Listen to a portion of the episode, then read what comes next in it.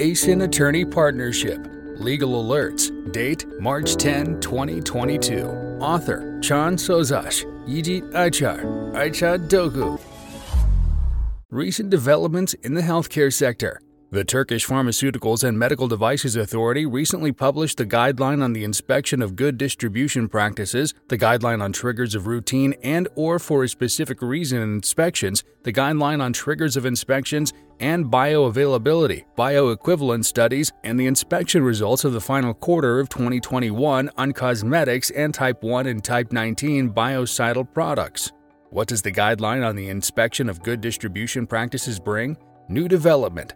On 15 February 2022, the authority introduced certain regulations to ensure that inspections regarding the storage and distribution of medicinal products for human use are conducted in accordance with the applicable laws, nationally and internationally accepted standards, and good distribution practices. What's new? The main regulations within the scope of the guidelines are as follows.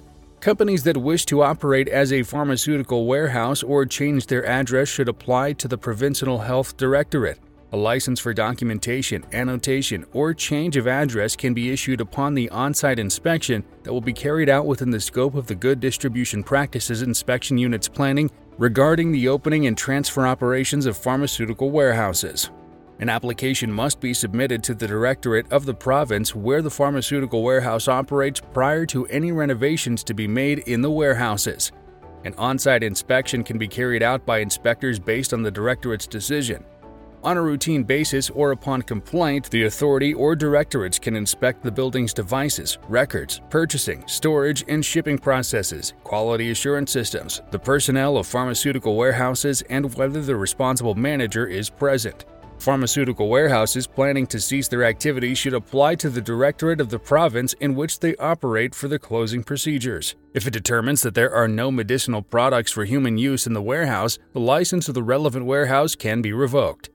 Administrative sanctions set forth under the Law No. 984 on pharmaceutical businesses and shops where toxic and active chemicals used in art and agricultural works are sold, and the regulation on pharmaceutical warehouses and products in pharmaceutical warehouses can be applied for violations such as inappropriate storage of products, transfer of the warehouse without permission, and incompatibility between the pharmaceutical tracking system and the warehouse's records. Warehouses where medicinal products for human use and similar products that require special precautions are stored should have the required equipment, store products under appropriate conditions, and immediately record products in a report with the customs officer or authorized customs consultant. The conditions of the areas where drugs are stored in hospitals and whether products transfers comply with the drug safety guidelines are subject to inspections, the result of which is reported to the authority. Also, pharmaceutical warehouses in hospitals affiliated with the Ministry of Health are evaluated at least once a year within the scope of the directive on the on-site evaluation of the efficiency of health facilities affiliated with the Ministry of Health. What do the Guideline on Triggers for Routine and/or for Specific Reason Inspections and the Guideline on Triggers for Inspections of Bioavailability, Bioequivalence Studies cover?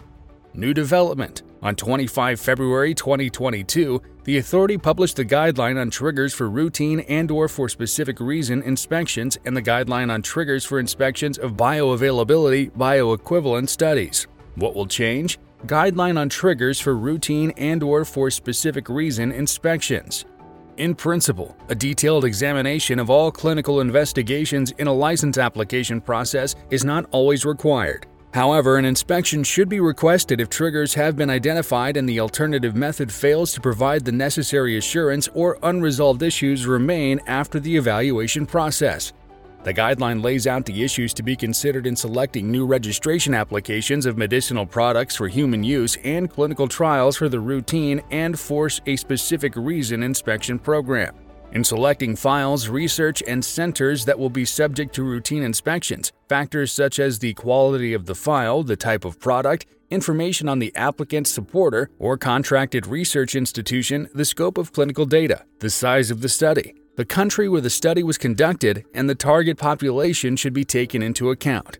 On the other hand, audits for a specific reason are those requested by evaluators due to suspicion of noncompliance with good clinical practice. It is possible to report such suspicions to the Vice President of Inspection Services or to request information from the applicant on suspicious matters. Whether an audit is required or not is decided by the Vice President of Inspection Services.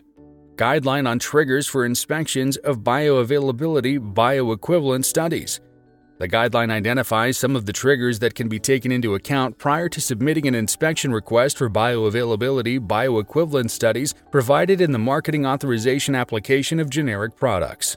In this context, the decision should be made in light of factors such as whether the study or the center was inspected by the authority before, whether there is missing information or observations that would raise doubts on the validity and quality of the study data. Results of the market surveillance and inspection of cosmetic and biocidal products have been announced. New development.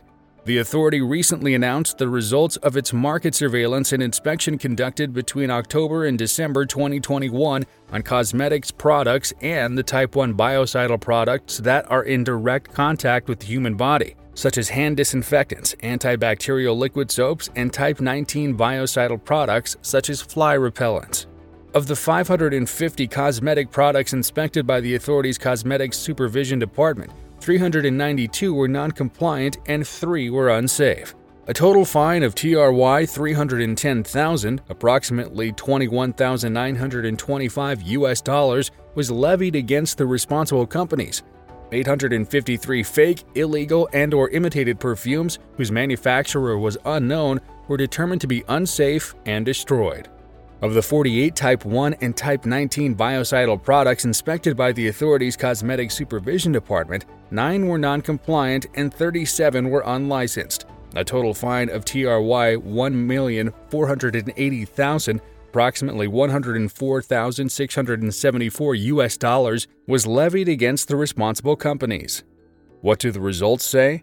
The cosmetic product safety results reveal that there is a decrease in the number of non-compliant products despite the slight increase in the number of inspected products. The total amount of administrative fines has significantly decreased compared to the results of third quarter of 2021. The Type 1 and Type 19 biocidal product safety results are the same as Q3 2021. Conclusion. The authority continues to introduce guidelines for inspections and demonstrate its commitment to periodical market surveillance and inspections in the healthcare sector. All products in circulation must fully comply with the applicable Turkish laws and regulations, and companies should carefully review the relevant laws and take the necessary actions to ensure compliance.